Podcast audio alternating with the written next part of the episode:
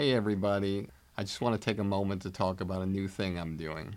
Over the years, many of you have reached out to me telling me how much you love the podcast, but also wish there were more personalized takeaways and more in depth interactions with our guests to hear what they think about comedy. This is why I'm now launching my new digital academy, Blueprint for Success.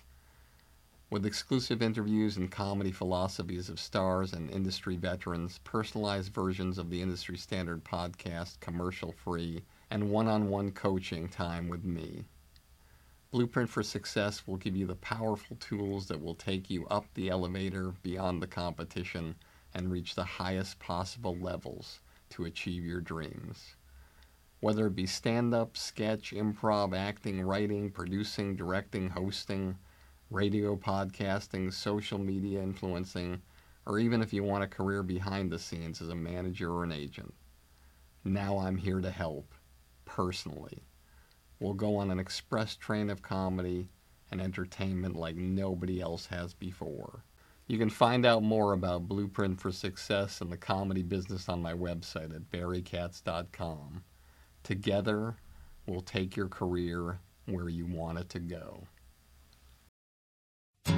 You are about to listen to an original episode of Industry Standard with Barry Katz. If you'd like more info on our schedule of upcoming shows, which will be available for download every Monday, or how to reach Barry through Twitter, Facebook, or email, go to barrykatz.com.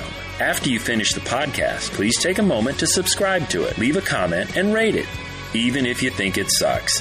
Thank you for your support and enjoy the show.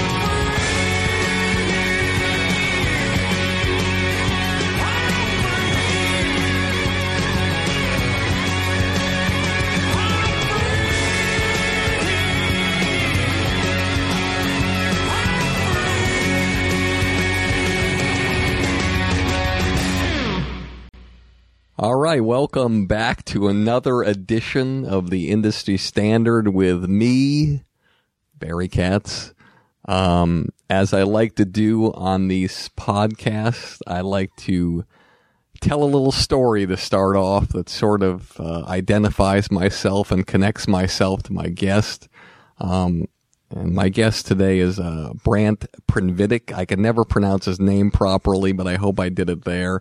Uh, it's a very tough name. He should get married and, and change his name. But uh, anyway, so uh, we uh, came together and met for the first time uh, at New Wave Entertainment, and I'd like to tell you a little bit about how that came about for me and how it came about for uh, for Brant.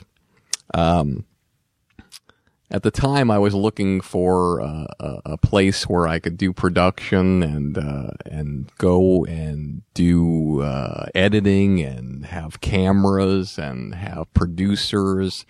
And I, at the time I was producing television shows, I was just running around town everywhere, going to an editing bay here, a color correction there, and it was very very difficult.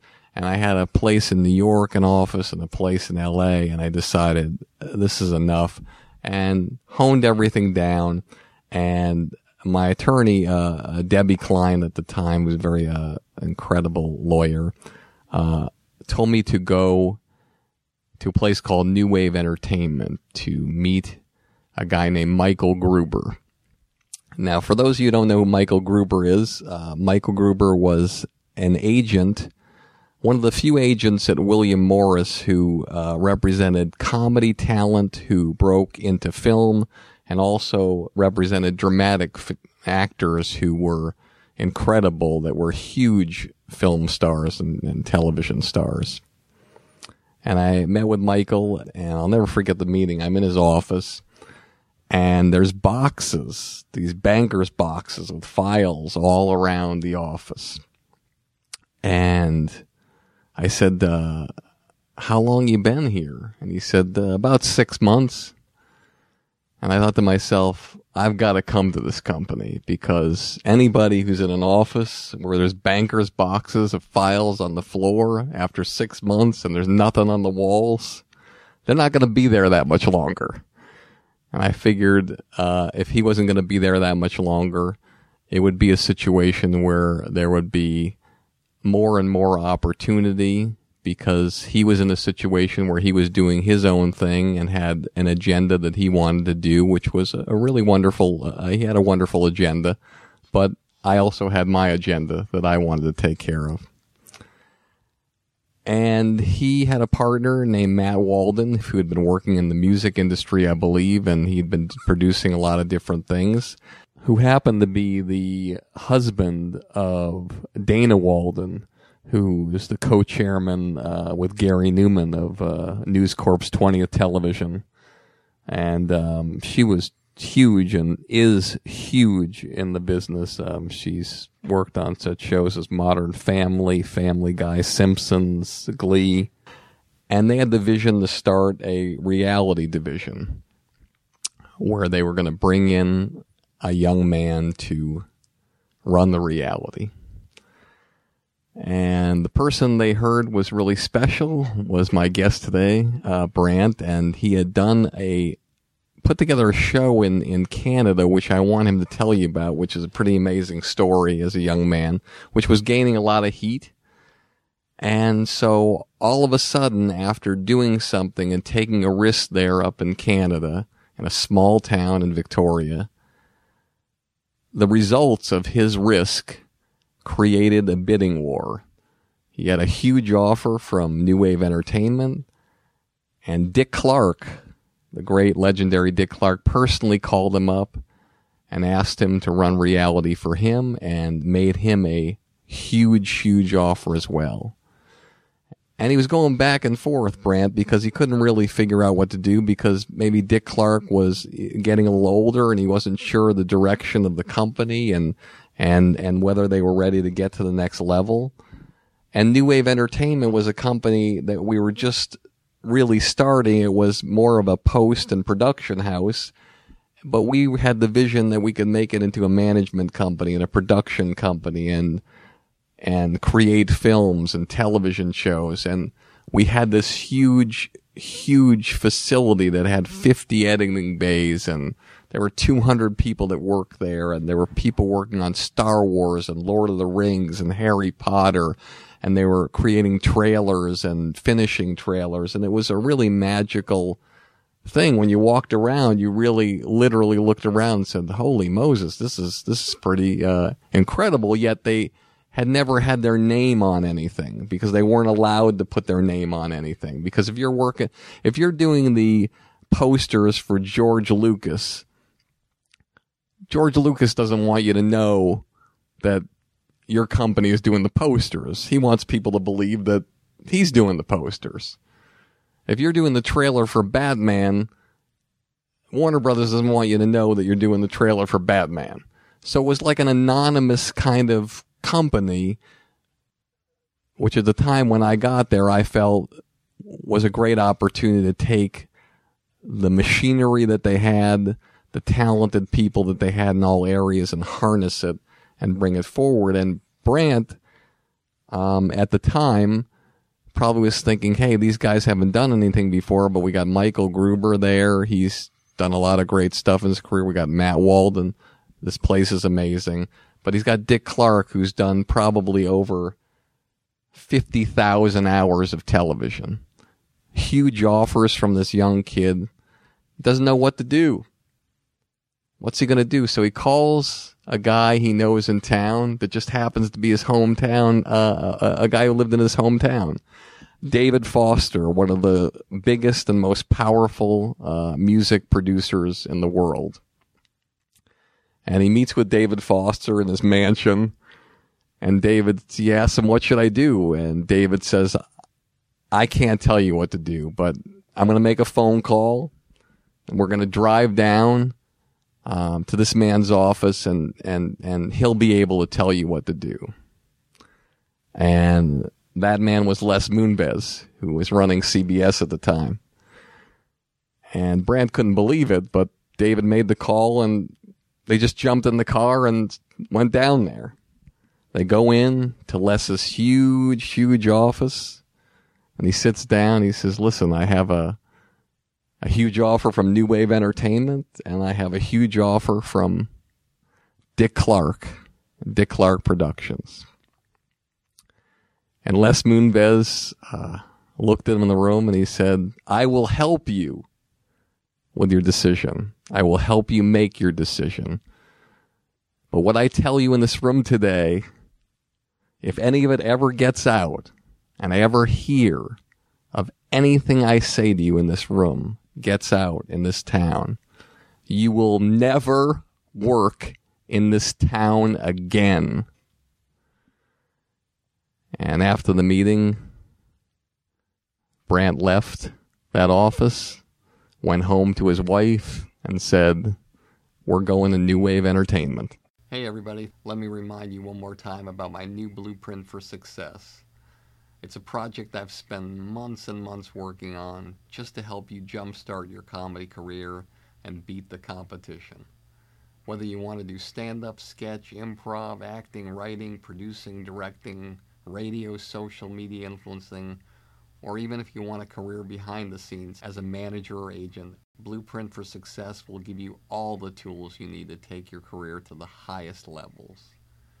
With exclusive interviews, my top 50 commercial free episodes from Industry Standard, one on one coaching with me, and unprecedented access into my knowledge and experience from over 40 years in this crazy business.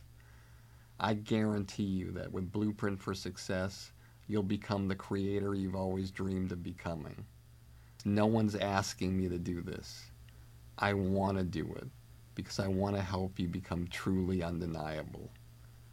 So just go to barrykatz.com, click on Blueprint for Success, and start your incredible journey today. I truly can't wait to work with you to help you change the trajectory of your comedy career forever. Here we go in three, two. We ain't one at a time in here. We're mass communicating. This show will have laughter. I got everybody pregnant with Barry Katz and semen. Infections caused by jacuzzi water. I'm not comfortable with the tone this is taking. Okay, here we go. Is there anything else I should know? You're on. What? Now? I'm on the air! People on Twitter have been asking for Barry Katz to come back a lot. If you're undeniable, you will not be denied. If you want to be successful in show business, you get yourself a Jew white manager like Barry Katz. Here we go. You fucking firing me up, Katz. Being a manager is just turning no's into yeses. Undeniable. Creating holy shit moments. I love this man. Barry Katz. Back in the house. House. House. Let's do this. All right, I'm very excited about this uh, interview today for this podcast. Um, my guest today is a guy that is entrenched in reality, um, and in this town, reality uh, is perception.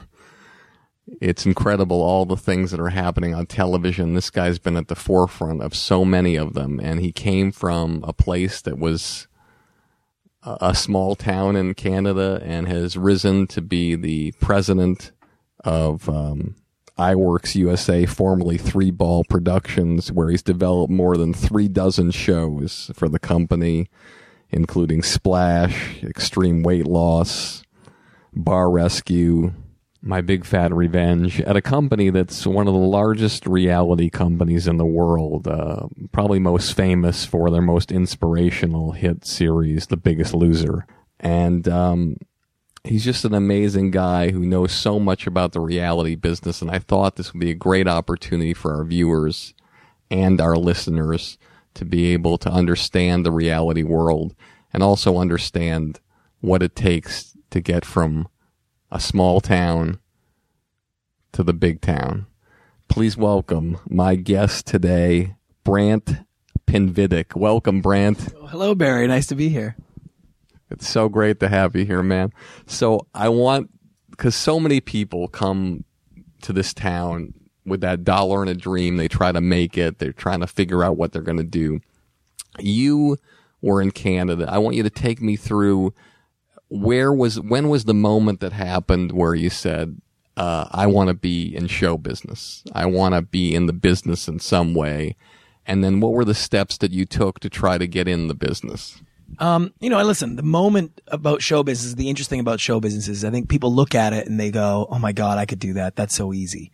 You know, I think it's like singers and why American Idol became so popular is that people thought, well, I could do that. I'll just go and audition. And I, I think I had just this sort of sublime ignorance and arrogance to think that TV was easy. Reality TV, which had just started, looked like it was anybody could do it. And so in my brain up in Canada, I thought, well, I'll just come up with this idea. I liked it.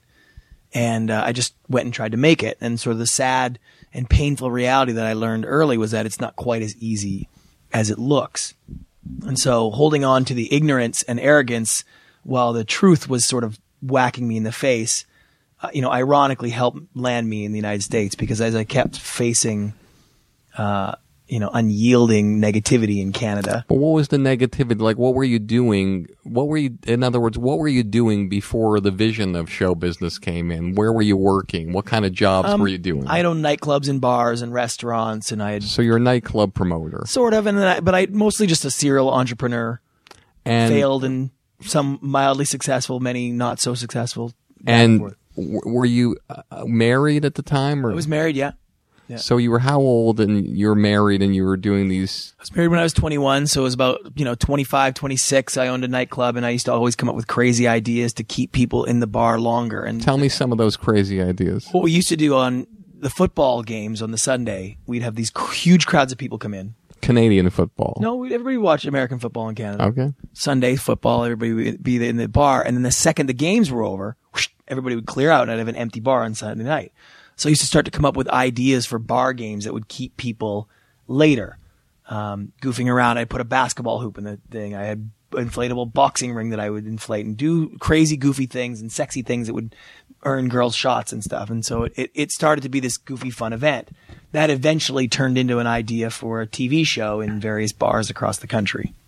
So when I went and filmed those ideas thinking that was a TV show, I did it with my own money and borrowed money without any help from a broadcaster, without any help from anybody that could have given me insight into what the television business or how it works.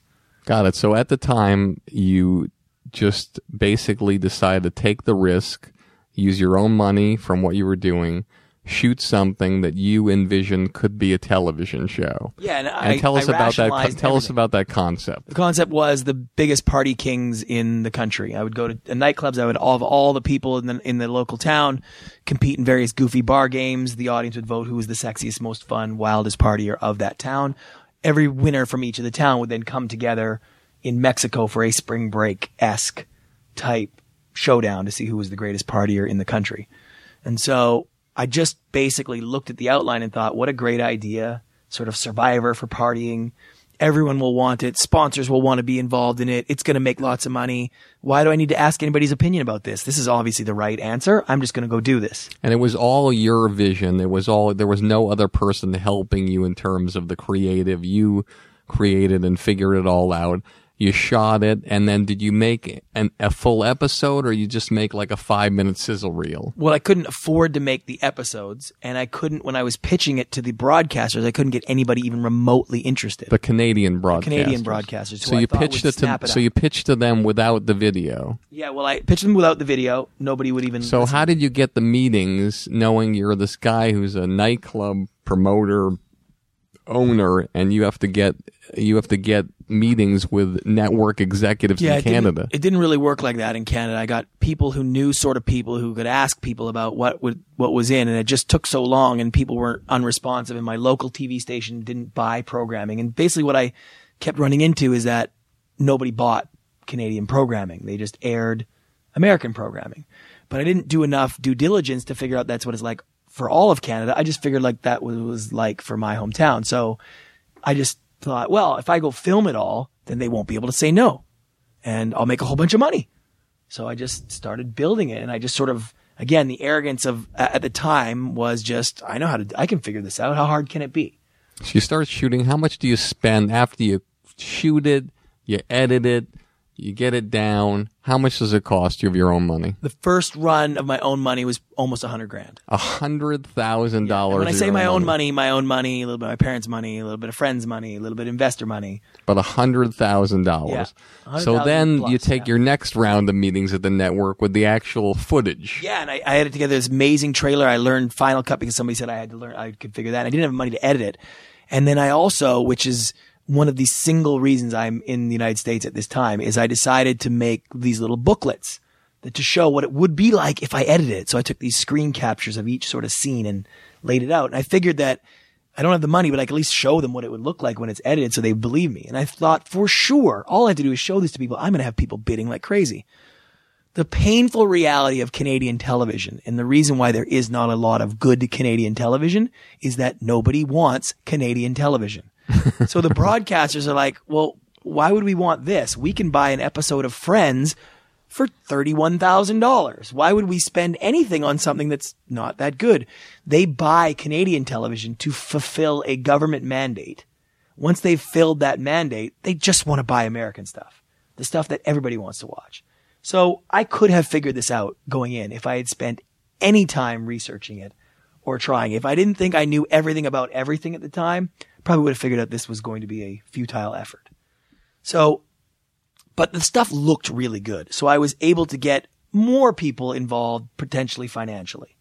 And so again, my sort of blind ambition was, well, the reason they're not buying it is because all I've done is I've gone across the country and got the, the winners from each location in the bars across Canada. I haven't done the finale. That's the real end of the show. That's why it's not a complete episode. It's not a complete series. You understand, Barry, right? Obviously. Of course. So I raise some more money and I go down to Mexico and I make some deals and I fly 23 contestants from Me- people down to Mexico and I shoot another two Why weeks Mexico? because it was cheap and it's sort of Cancun is the party capital of the world type thing. And uh, You couldn't do Bangor, Maine? Wasn't that closer to you? no, and I convinced one of the large. It was great because I convinced one of the largest resorts to pay, let us have the rooms and stuff, and I didn't have a broadcast. Let you have the rooms for free. Yeah. And it was on the promise that it was going to be so good that, that I'm going to bidding wars from bar broadcasters. Anyways, somehow I got them to do that. I got deals. I got people to fund it. I got down there. That was about 135,000. So now we're at 235,000. Yeah, plus. So we get that. We shoot all of this. And again, I still don't have the money to edit it all into episodes. I make another booklet of this is exactly what it looks like. This is going to be amazing. I Is it one of those booklets like you do in camp where you draw on the side and you flip the pages and it shows the mean- movie going through? Is that how you did it? Yes, a little bit like that. Like every episode had what the interviews were going to be and who the contestants did what. It was a whole thing, right? Come back to Canadian television, and guess what? Nobody wants it. and so I can't figure it out. Everybody that sees it thinks it's amazing, it's unbelievable, it's fun. I can't believe it was put together. How did you do it? But nobody wants it. And so at the point where my parents were saying, you need to get a job, like, But you owned a nightclub. no, no, I, I was long gone. This So in other I was words, out you- on my own, living in my parents' basement. You lived in your parents' basement. How old are you? I'm 27 years old. You're 28 years you're old. married. I am You- married. How I have many a kids? two-year-old You have a child. two-year-old child, and you're living for free in your parents' basement. That's right. And they've given you And I've- and we you sold our parts of house. a hun- Right. two hundred and thirty-five thousand We sold our house, my wife and I Uh-huh. sold our house to to pay for part of this and and pay off the credit cards that I had racked up. How did you sell time. that to your wife? I mean, I don't really remember how she bought into it so many times, you know, but then we racked up the credit cards again. So we were at the point where we had one car left. I had a, you know, the wife had nothing else. And my parents were like, you need to get a job. Like, it's time for you to get a job. And so I ended up calling people and asking people. And then, you know, I wanted to go down to the United States. I always pictured it as like an MTV thing or whatnot. And so I finally found a producer person that knew a producer person who knew a producer person in Los Angeles. And you'd never been to the states. Never been there, you know. And so uh, this woman, her name was Mary Allo. Lovely lady. No idea what she did. Very, you know, TV movie producer. Not not a I would say a sort of recognizable name in the business. Let's let's say that. But she agreed to take a meeting with me. They everybody wanted me to send this stuff. I was like, just take a meeting with me, please. So I flew down to Los Angeles. I didn't have enough money to pay for the hotel because I had to buy a seven day flight because it was the cheapest, but I could only afford to put five days of the hotel on my credit card at the time. I figured I'd figure it out. So I come down, I take the meeting, I show this Mary Allo person. This is the beginning of reality when reality is just sort of getting started when people would just be like, I have a general idea. Tell me what reality shows were on the air besides the real world at the time you came down. Survivor had just come on. Uh-huh. American Idol had just debuted. Got it. Okay. And that was really there was the Bachelor was just getting ready to start. I mean, it was really early. It was early in the process. So met Mary. She thought it was amazing. Looking at the book, she's like, "Wow, this is crazy! I can't believe this is. I don't. I, I've never met anybody who's pitched a show this full before. Everybody just has idea, but she had no idea what to do with it. So she introduced me to another producer, maybe a little higher caliber than she was, and he had the same sort of reaction. Then he introduced me to another producer a little bit higher than he was, and he had the same reaction. But none of them knew what to do. So eventually, it ended up going to a guy named Doug Schwartz, who was a creator of Baywatch and whatnot, and had a deal in this reality world. But Doug wasn't a reality guy. Not yet. He was really, he was just teetering on the edge of getting into it. And to me, he was the ultimate ultimate. This guy created Baywatch. He's the man. I couldn't believe I was meeting with him. I was so excited. And after he sort of poured on the, oh my God, this is great. I, I've never seen anybody do this much work on something. It's a great concept. He wanted to do it. I was literally ready to just give him everything. Just because at home I had so many doubters and people who just thought I was crazy. And I was like, I need money. 25,000 bucks and you can do whatever you want with it and you you will be partners and you can have everything, right? I just need 25 So grand. you asked him for twenty five grand I up asked him for front 20 grand, 5 grand. and two nights to stay in his hotel Exactly. So or his house. what was great was this is a good turn. Now Doug could have written that check without even blinking. He probably had it in his desk drawer. But in the reality business, you don't really uh, pay for options like this. It's not really the way it's done. So he's scratching his head and deciding what to do, and he made a fatal flaw. Brilliant for me. I thank him to this day for making this move. But he decided he wanted to take me around a little bit and just see how much interest could get garnered from it. So the first meeting we took was with his agent. Now let's stop for a second. What day of the trip is it? You- You're here for seven This days. is day one. Oh, you're on. No, day this one- is day two. Sorry, when I met two. with Doug. Yeah. And you meet his agent that day or on day three? Day three, I meet the agent, Okay, who's the agent? Hayden Meyer. Hayden Meyer. He's at UTA, Yeah. the first agent I've ever met in my life. I talked to Hayden. He, I pitched him the whole thing. I walked through the whole thing. It's an hour meeting of going all, where all this stuff is. You know how agents are when they get excited about something they can sell. He starts bouncing off the walls where we can sell it, how it's going to work, where all this money's going to come, how easy. It's, just it's going to be a plethora of amazement. So he's all excited. So then he takes me to see his lawyer, who's Lee Burkeen. Same result. She's all excited. Oh, what a great piece of project. We're about to leave the room and she calls me over and she's like, I have dozens of clients that are the biggest and the best in this business. I don't know any of them that could put together a, a package like this. If you need representation, call me up. right? So I was like, wow, that's cool. So Doug had a, a deal at, at Fox. Took me to see David Martin and David Grant.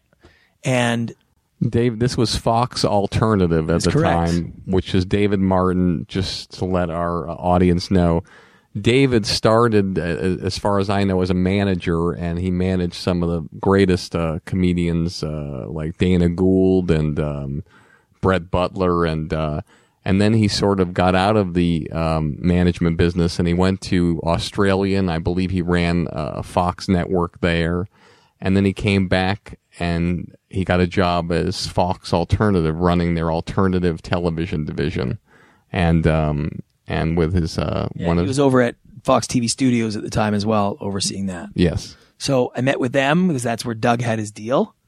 And he showed them all the stuff and they had sort of the same reaction. This is amazing. We could do this. We're going to be able to sell this MTV. We can take this network. We can do all this stuff, right? Hmm. Seemed interesting.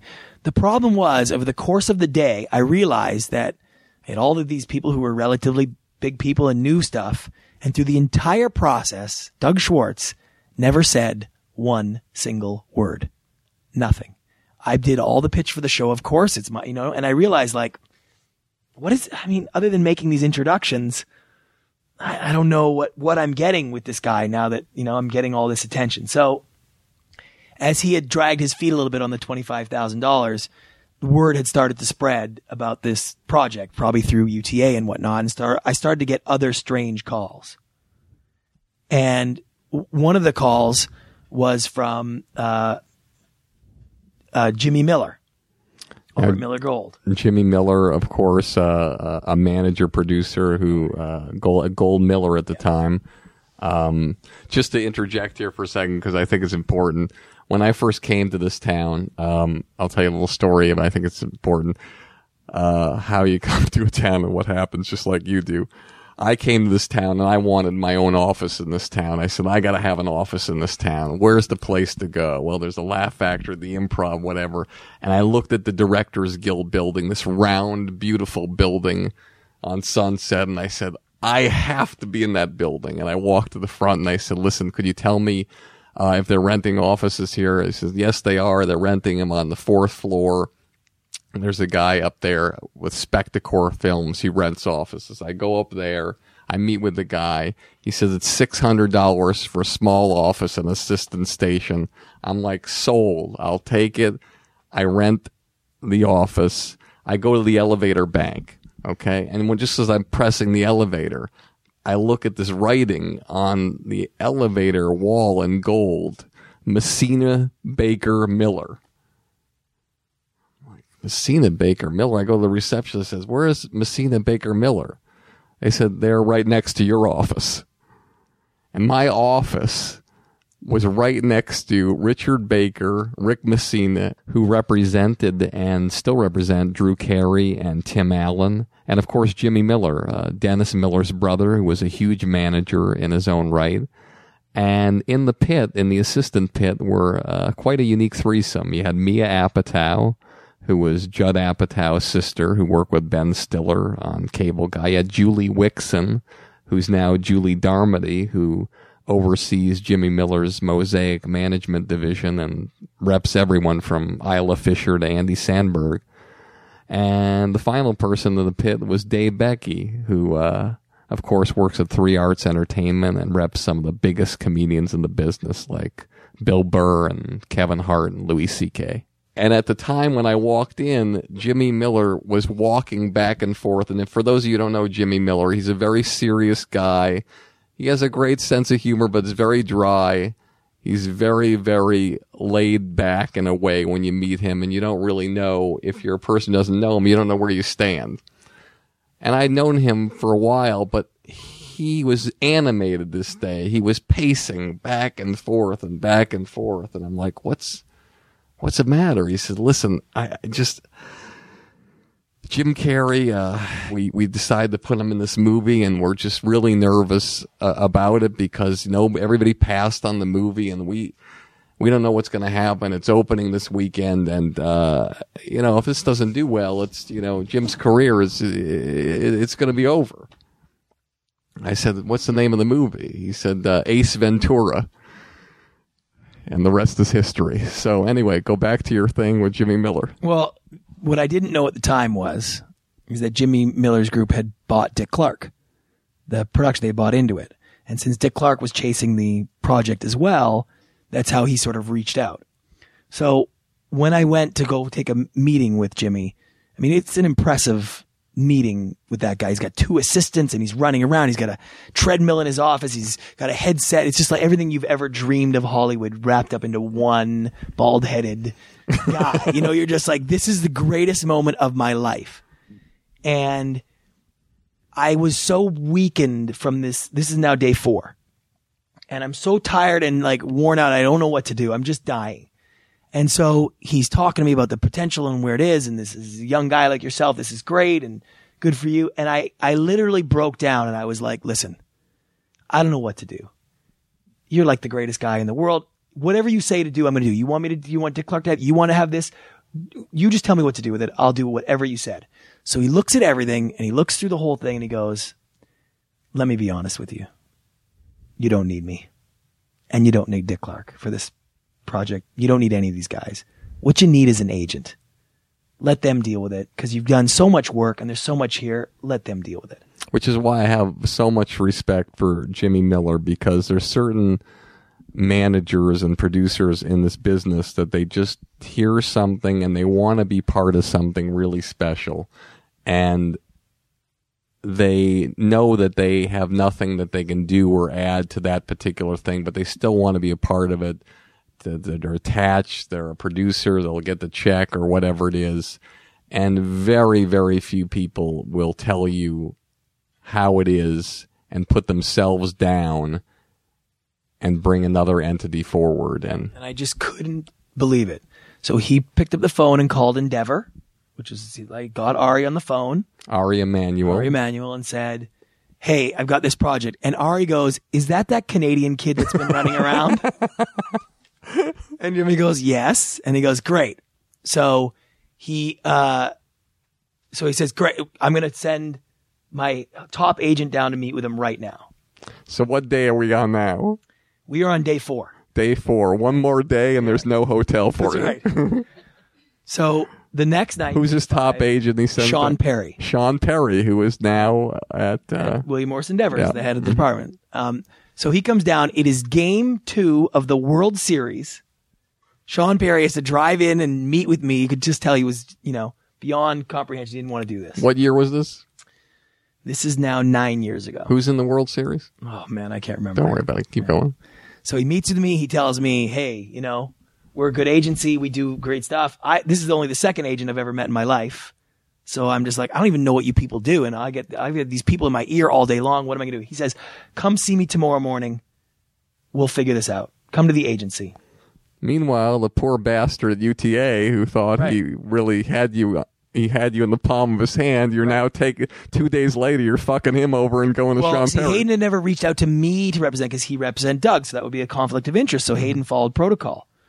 So I went and met with the guys at Endeavor, and they lined up 30 agents in this gigantic, the biggest conference room I've ever seen in my life. oh my God. They told me how great I was and on day five, checkout day.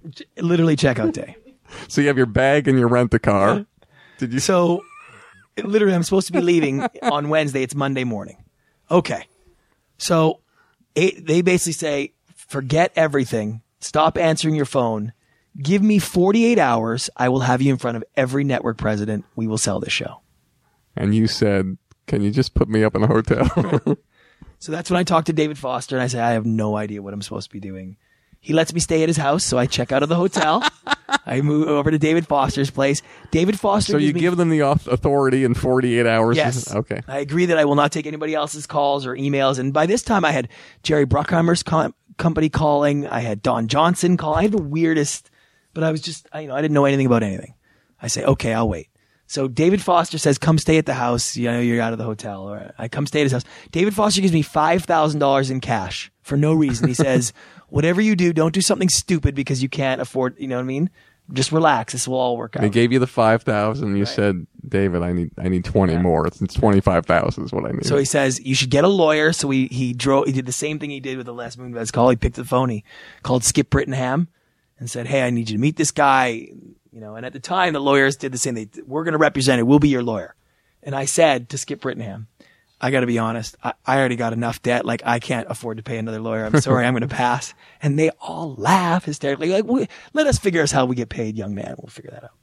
For those of you who don't know, uh, entertainment lawyers in Hollywood are a different breed. Ninety nine percent of them work on five percent of the gross of what you make, and there are uh, great lawyers like Bill Sobel who work on an hourly rate, but for the most part, they're all five percenters. So, you know, we ended up going to every major network.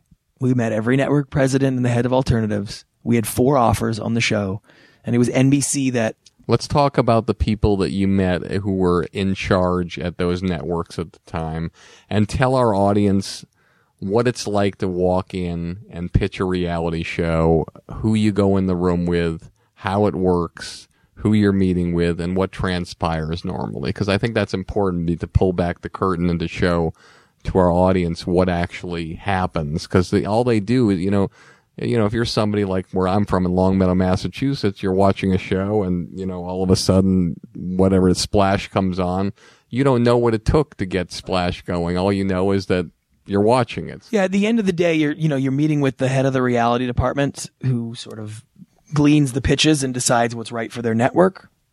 Usually, going in with your agent, who sort of represents that this is a represented property. I'm not 100 percent sure what they do exactly, but they're there usually. And the idea is after you get through the small talk, hi, how's it going? What are you doing? Oh, how's the weather? It's like, okay, what's your idea? Um, and then really the crucial part of that is being able to illustrate the elements of the idea in a concise manner that make the buyer understand why it's going to work, how it's going to work, how it fits them, why people will like it, trying to address any shortfalls or issues with the show. You know, usually that's a five to a 10 minute process of outlining all this stuff. And then, you know, you'll get questions from the buyer of, oh, what about this? So do you do it this way? What's your, you know, idea? Some buyers are less likely to ask questions than others. And so, you, you know, then the idea is to play the room, trying to answer the questions the way they want you to answer them or the way you think they want to hear it so that you can get them to the point where they feel like, hey, this is something I should be talking to the people upstairs about because this is really good. The idea in that room is to try to make everybody feel like this is such a good idea. Somebody else will want it too. There's a, you, you, you need to have somewhat of a competitive atmosphere. And out of the entire uh, meeting, I would guess that you spoke for about 97% of the time on your side of the table. You were the guy pitching the show. Yes, the agent will give you an introduction. This is Barry Katz. He's a great manager. Everybody knows him. He loves him. He's been great at all these things. He came up with this idea here. We really liked it. You know, I think Barry really has a great idea here. Oh, thanks, Brant Pinvidic, the agent. And then you would start in with, here's the idea. Two people on a couch. They're going to do a podcast. They're going to do it every week. People are going to listen to it. It's going to be great. Here's why. And you go into it. And so, yeah, you lay out all of the elements as clearly and concisely as possible. So here you are, literally seven days earlier. Yes. You're in your parents' basement with your wife and your two year old, a failed nightclub owner and promoter. And now you're meeting with every president Of every every network Yeah. in reality there is. Now tell me the reality presidents that were there at the time See, nine was- years ago, if you can remember any of them. Lloyd Braun was at ABC. Oh, I can't remember who was at NBC. It was Jeff Gaspin when I was at N- at NBC. Who sold, uh, we sold Last Comic Standing to. Yeah. And then at CBS was Ghen Maynard was there Yeah. at CBS at the time. Fox was still Mike Darnell, and I think it was Sandy Grushow at the time was there. Got it. So you go, you take those meetings, Yeah. they all go great. Well, now l- let me, you know, because people say, I, listen, of, of the reputation of the things that I do well and the things I do p- poorly, I have many reputations on both. But one of them is I'm a, I'm a relatively good salesperson. I, I'm pretty good in a room. That's, you know, been one of my strong suits. And what I tell people is like that room to me was not overly intimidating or overly difficult because I had been in people's living room where if I didn't get a check for $5,000 to invest in my idea, I wouldn't eat. And it's like, that's what's, that's how you learn to sell. When like, when you don't eat if you don't close the deal, like getting in a room with these guys and trying to convince them that this idea is good was I had pitched that idea and the merits of it a thousand times in the most desperate ways.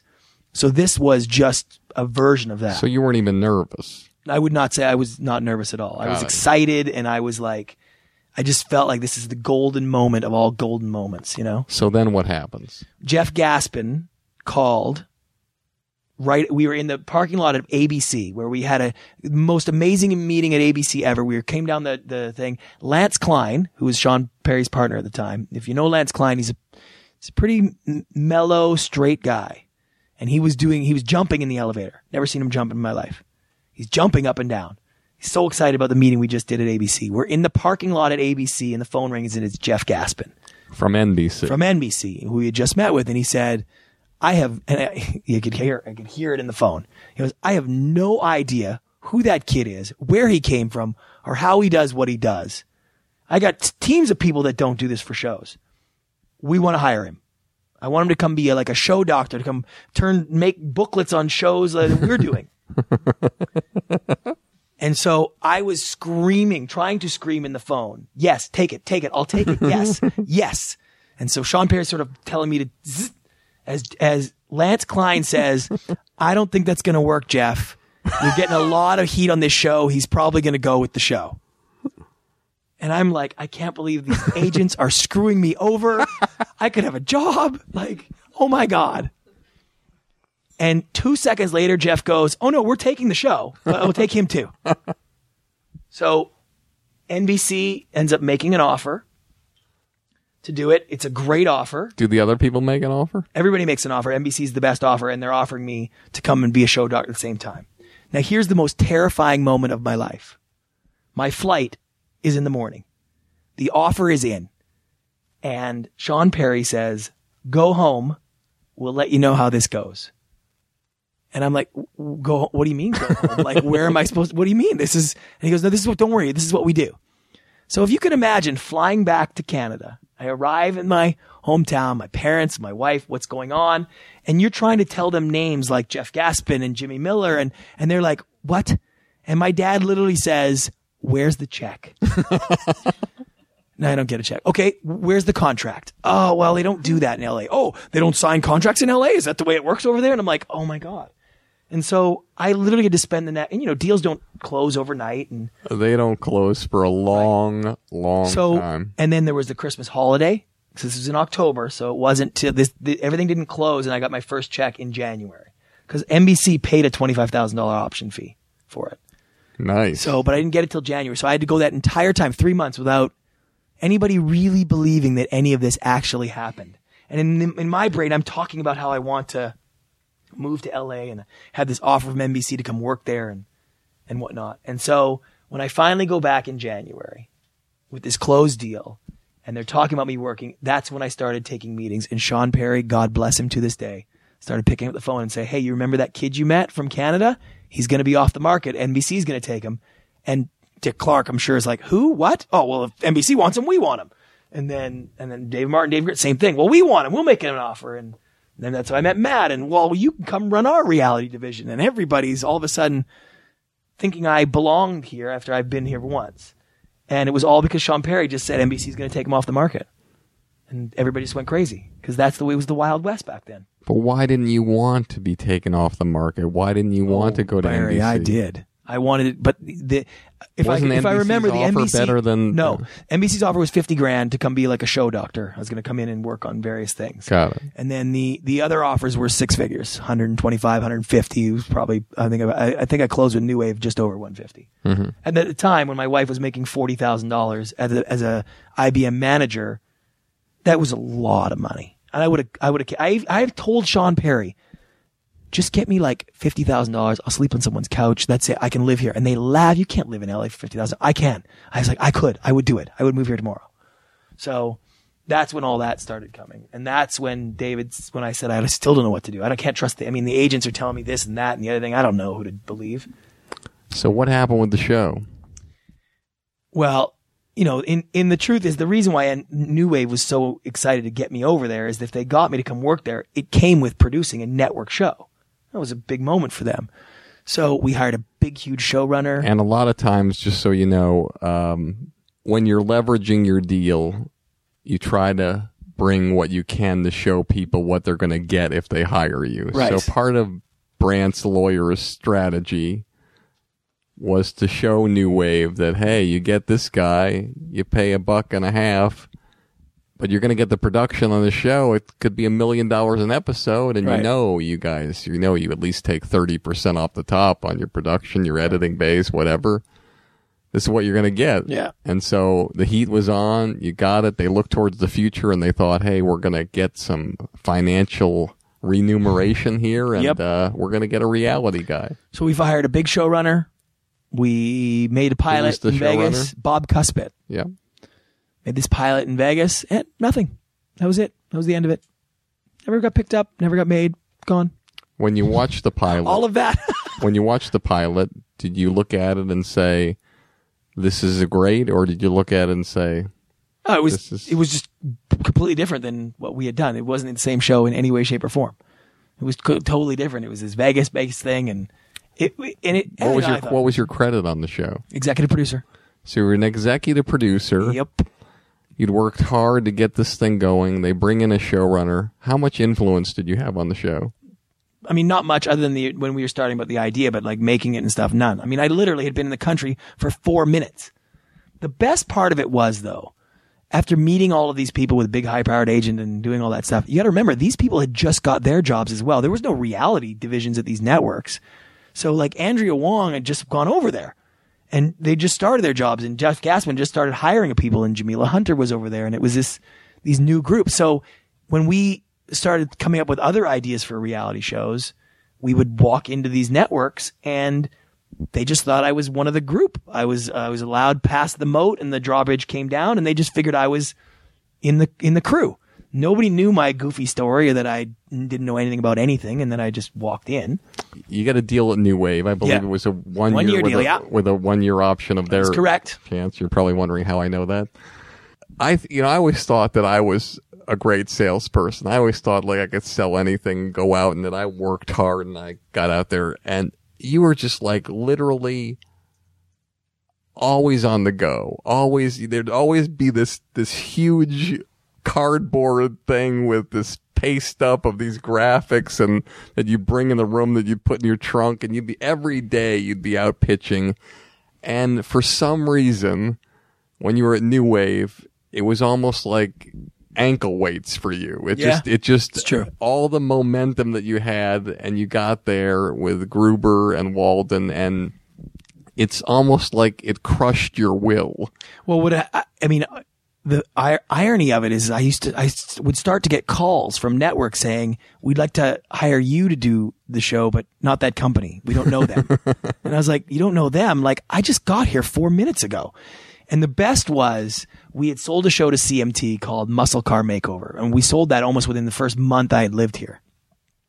And we did the pilot in Nashville, and we go to do a focus group, and it's in Vegas, and I they invite me and I fly in and I'm in there with the head of the network, it was Paul Villadolid at the time, and they're getting ready. And Paul, who's the head of the network, goes to me and he goes, "Are we gonna? Do you want to do the dial or do you want to do the slide thing? I mean, I don't know. You know more about this than I do, Brant." And I'm going, "Are you kidding me? Like, I've never been in a room like this before. in My, li- I didn't even know this place existed." And so I just said, "Ah, you know what? I, I actually like the dial, so I, I we should probably go with that." explain to our audience the dial and the slide as far as it's testing. basically just as the as the audience watches something in real time, they can dial up whether they like it or they don't like it, and and the slide slide is sort of the same sort of thing, but it's just sort of a different on the scale. So, you know, and I just realized that over the years, as I was in this business and continuing on in various ways, I got to the point where instead of always feeling like I was fooling everybody, that you know I would pretend like I knew what I was doing and and hopefully nobody caught on. You slowly realize that I guess I'm not, you know, I'm not fooling people as much anymore. I I am starting to know what's going on, and eventually you wake up and you're like, I guess I, I guess I know what's happening now. I've been in here long enough, and so it's it was an interesting transition from feeling like the guy who snuck in past the guard to be to actually feel like I was sort of accepted in the you know I could accept that I I actually belong in this place, and that's sort of you know do you feel like you belong now um, you know, growing up, I always wanted to be an American. Always. I'd watch TV and I'd watch your parades and your pep rallies and the cheerleaders and the football teams. And it just seemed so that's amazing. funny growing up in Longmeadow i always wanted to be canadian Yeah, see, I Canada just doesn't have the same celebratory attitude, and and I realized it was one day I, I came here, and I was driving a convertible, and I was riding down the 405 near Sunset, and it was Christmas time, and I was getting a bunch of emails and sending out Merry Christmas to everybody, and I realized like I had been in the country for less than a year, and I already had more friends and felt more connected to people here in a, in a year than I had in almost 30 years in in Canada. I never felt like I fit there. I never felt like it was right. And Los Angeles and this business and this country just felt so right for me, you know. And you've done a lot of different things and I, I, I can't go into everything you've done. I want to talk about your experience being you worked at a network one time. Uh, you were hired away from a place which was a, a unique situation and then you went to the network. Talk about that experience the good the bad and the ugly. Yeah, so I was I was running reality for a big production company at the time and I got called that company was, called GRB Entertainment, and we do like intervention and did Growing Up Gotti, and it was a very successful company, and we had a good run. And so I got called to come run programming for TLC. while you were under contract While I was under GRB. contract, yeah. and how did you handle that I just said, "Hey Gary, they want me to run programming for TLC. Let me out of my contract. I'll buy something from you." See, and that's how it works. Again, the navigation, how you go into a certain situation and how you get to a certain place with ease as opposed to difficulty. Yeah. You offer somebody something. Yeah, that was on the side. That wasn't a, that wasn't a difficult get out of contract free card. That was that was okay. Um, you know, it was it was an interesting time. The idea was that they were going to revolutionize TLC. They were going to move it to Los Angeles. They were going to make it become its own standalone network from the Discovery Communication family. I feel like I met with you the first day or week you were there. Yeah, and it was a very it was a very exciting prospect and you know the woman who was my boss who had sort of been taken on to run the entire thing was very dynamic. Who was that? Angela Shapiro Mathes. You know, dynamic and fun and amazing and uh, just tenacious and you know and, and so we got along very well and and it was interesting seeing the other side of the, of the desk and seeing what it took to sort of to do that. So now here you were pitching things before, and now you're sitting in an office, and Yeah. people are coming in and pitching you. yeah, almost exactly So four years to the day that I had moved down to Los Angeles. I So was- you're now seeing yourself in these chairs, Yeah. hawking you their wares. Yep. Telling you the same bullshit pitches Yeah. you used to tell them. And it was difficult because I made a lot of mistakes in many ways, but one of the was as that- as as a network as- executive. Yeah, because I, one of the things I used to do was I used to try to fix everybody's ideas. And so, uh, because I guess as a producer, when you're getting ideas, you're, you're always trying to craft them into something. And so I would get pitches from people, and if it wasn't right for us, I would try to craft it into something that was right for us. And so you sort of ended up with only one of two bad options at that point. You either help somebody with their idea that they go sell to one of their competitors, or you don't and you look like somebody who feels like they're smarter than everybody all the time trying to fix everything. It just, it, you know, I had to really ho- tone down my sort of, I want to be involved in your idea. Cause I remember when I met with you, you were like, uh, "Listen, I'm buying the Miss America Yes. right now for like four or five million dollars." I'm like, "Why are you buying Miss America? That's not your game." I, I don't know, Barry, but it's it's it's it's supposed to be very big. It's you know, it's it's one of the highest rated things, uh, and I'm buying Miss America. That's my job here. Yeah. It worked out really well for us. That one, you know, it did it, huge ratings for us on TLC. And by the way, Miss America ended up back on ABC because of that. Yeah. So there you go. I saved those beauty queens. And so, so tell me how that all ended. I got fired. How many times had you been fired in your life? Like, you know, other than when I was a kid getting fired from a job, this one was tough. Got it. So tell me how it came down when you got fired. You know it was coming, No, it was a complete and wild surprise. And basically, Angela knew that it was coming because and you'd been there how long? I'd been there about a year. Mm-hmm. And, you know, she was much smarter and uh, could see that the writing was on the wall from almost the day she started. You know, her and her big boss did not seem to click.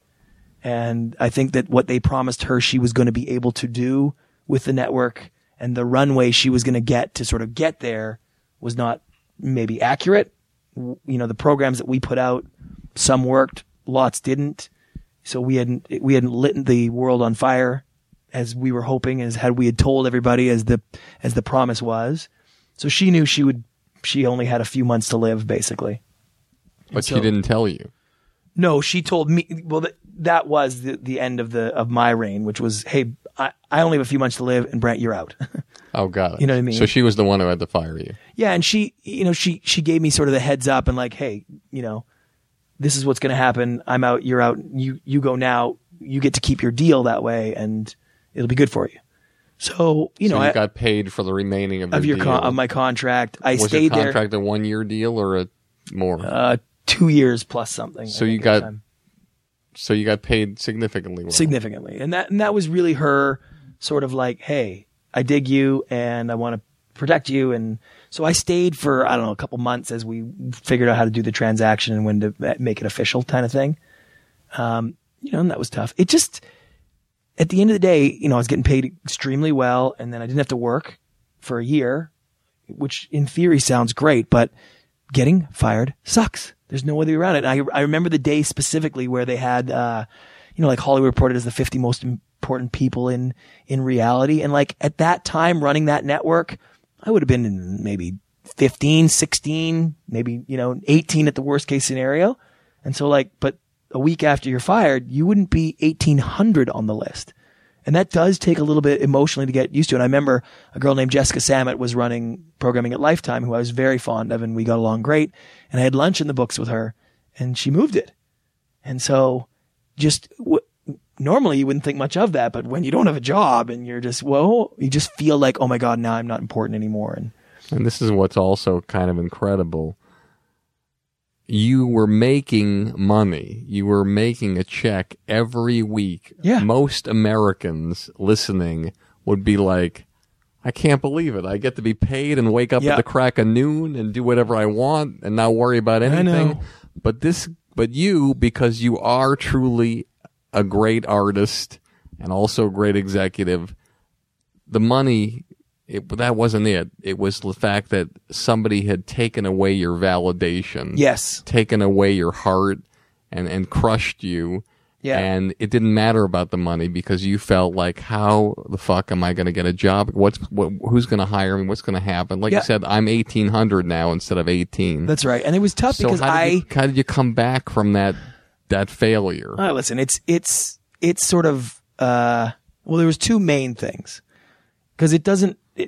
Discovery itself has a horrific reputation when it comes to employees and people coming in from outside the building and getting blown out. If you look what Oprah and the OWN channel did, they switched regime, regimes a hundred times before they could actually get people to stay, and then they ended up bringing people internally, and so even though it was, you know, a bit a, a major disaster over there in comparison to or when it when you look at the total of what that company does, it's an easy sort of spin where it's just like, well, listen, everybody's been through that with Discovery. Of course, Peter Liguori just went through it. Jameel Hunter went. uh, Everybody's been in out and get turfed in the Discovery world if you're not part of their system, if you're not from Silver Spring and that kind of thing. So that was there was a little bit of the spin that was able to sort of like take the the shine off. You know what I mean? I wasn't like the first person that had got blown out at Discovery. So a little bit of that. Time heals all wounds, of course, in that sense. And really sort of, you know, when you look at the failure of that position, and I always say like part of my sort of angst about it is I wasn't successful in that position. And the truth was I wasn't the right person for that job. Angela didn't need someone who as, was as tenacious and a go-getter like her. She didn't need a right-hand man that would push her to push the boundaries of what she was able to do in that position. She needed someone to do the opposite. She needed someone to be a roadblock and say, "Ho, you can't do that. Whoa, stop there. That's that's going to cause problems. That's going to cause people angst and problems." She would say something and I'd be like, "I could let's do it."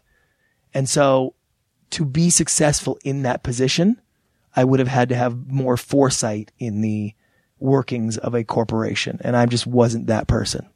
Got it. so, you know, and, and so, you, but as time goes on, you sort of get over that and you look at where are the strengths of what I do. And I create and sell TV shows relatively well in this business. And so I was able to find, um, a bigger, more successful runway focusing on that.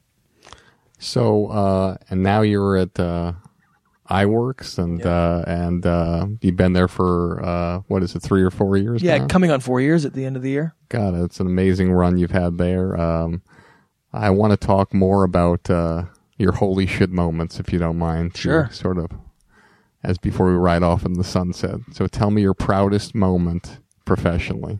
Um, I think the proudest moment was when we had, it's a show a long time ago called The Princes of Malibu. When it got on the air the first time was the first big network show that went on. Um, it didn't end up succeeding, so that sucked. But at the time, it was just such a, a, a Herculean effort to get it on there. That was a really proud moment in the business. Um, a big one was Extreme Makeover Weight Loss Edition. That was a show that I literally had to pitch saying, you can't get this show on the air if you buy it today for more than a year. Like most network executives don't think they're going to be in the job for another year, let alone like, hey, I'm going to buy a show today that's going to be on the air. And, you know, effectively that show does save people's lives and there's a little bit of that that goes with that, but that was just such a, a you know, just as a, a monumental sales ability in my life. Um, and there was a moment when I got the job at TLC where I finally felt like, oh my God, like a lot of people who wanted to head a programming job at a, at a, at a network like that. I got it and I was able to write Jeff Gaspin sort of a letter to finally say, Hey, you wouldn't, re- you, I, you'll barely remember this moment in your life. But the moment you called me when I was in the parking lot and you said, I want, I don't know what this kid does, but I want him, it changed my life forever. And now it's been four years and I finally feel like I'm at a point where it's like, I can reach out to you and say, Hey man, like that changed my life and I made it in, in, in the, in the United States and in Hollywood because of you. And there was just something about sending that letter and like, uh, you know, that was just a really great moment for me. Your biggest professional disappointment. Oh man, I have had a lot of those. Um, the Prince of Malibu would also be a sad one that it didn't rate better. That was that was terrible. Um, you know, you you get over a lot of once you had a few failures of television shows, you realize that that is part of the the business itself, and that you start to lose a little bit of the sadness. You lose a little bit of the joy as well. I always say, uh, love the business. Right. Don't fall in love with the business. Right. So, you know, I've, I've been able to temper my sort of joy and excitement now, whereas in, in my youth, I was very up and down about things. But you know what? At the end of the day, it's like not having something that I feel I wasn't successful at, not making that network thing run better and being able to, to navigate that is, is still, it still gets me a little bit. You know, it's like, I'd almost like to go back to the network game one more time and, and do it right, you know, now that I've learned so much. And so that would be a Do you thing. feel like you're ready to take that kind of step? Before you said you took the step, but now you look back, you weren't ready. Right now, are you 100% ready to be a guy who's the president of reality at a, a network? Uh, it depends on the network, depends on the situation. I'm certainly at a point where I would be able to be more discerning of which jobs would fit with what I do. As you get a little older, you start to understand these are the things I don't do well and I'm not going to change that. These are the things I do really well in this company. And there's been, there's been several jobs that have come my way of head of reality at networks that I just was, this just doesn't fit with what I do. You wouldn't get the value of what I'm good at if I was in that job. Cause I think a lot of those jobs I'd be like, Oh, I know how to do it. You just protect your job at all times. Don't put your neck out for anything. Just say no as much as you can. And there's a little bit of that that goes on in that world. Tell us one short story that would be like the highlight chapter of your book in terms of just the craziest fucking thing that ever happened in a meeting or a or in the middle of a production or something that went down that just you just couldn't even believe that it happened. Well, we were shooting The Prince of Malibu. We were about to start shooting. It's a big network show. It's about David Foster and his wife, and they're sort of dealing with their kids. And on the first day of shooting, they won't come out of the car. And they're like, I go over to finally get them. What's going on? It's like, we're getting divorced. so we have to shoot the entire show pretending that they're married and they're getting divorced on the first day of shooting. that was a little crazy. You know? That might have been a reason why uh uh But that's I mean- that well. reality TV, it's it's a strange, odd world. You know, we are literally the bottom of the barrel of the entertainment industry. We're looked upon as sort of the stepchild of everything.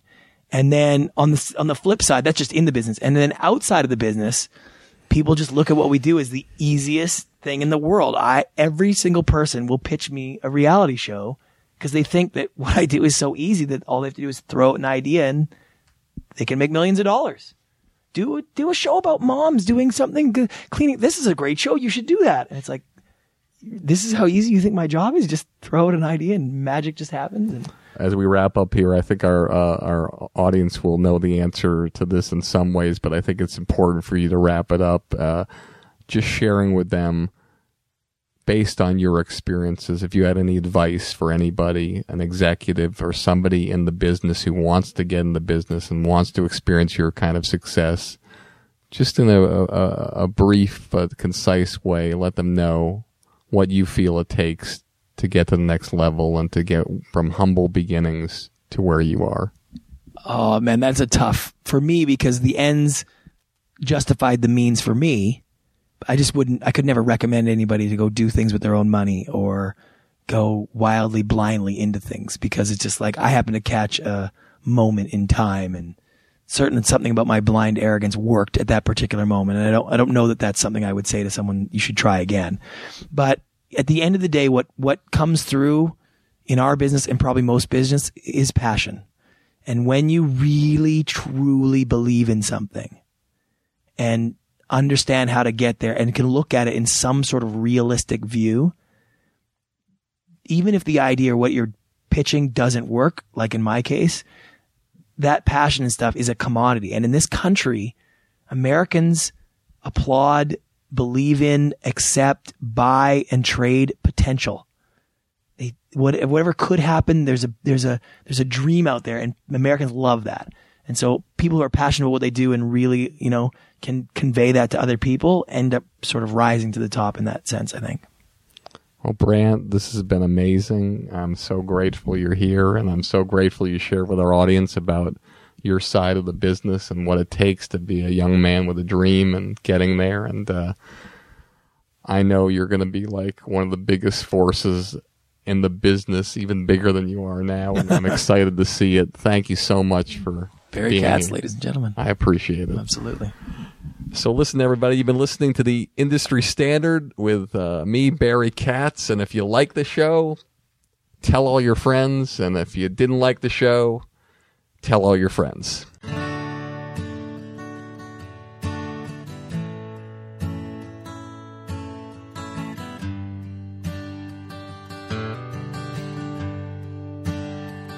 They say the glory. I'll scream your name and put you on shoulders, walk you to fame.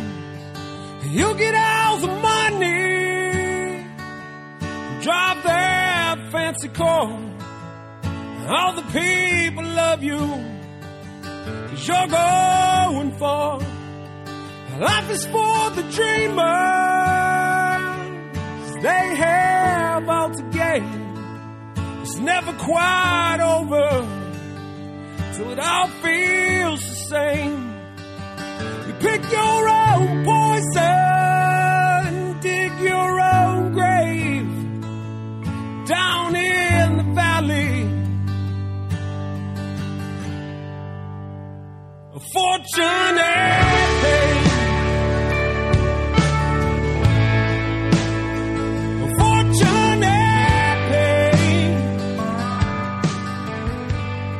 Thank you for listening to Industry Standard with Barry Katz. If you'd like more info on our schedule of new episodes, which will be available for download every Monday, or how to reach Barry through Twitter, Facebook, or email, go to barrykatz.com. Before you leave, please take a moment to subscribe to our podcast, leave a comment, and rate it, even if you think it blows. Thank you for your support and have a great day.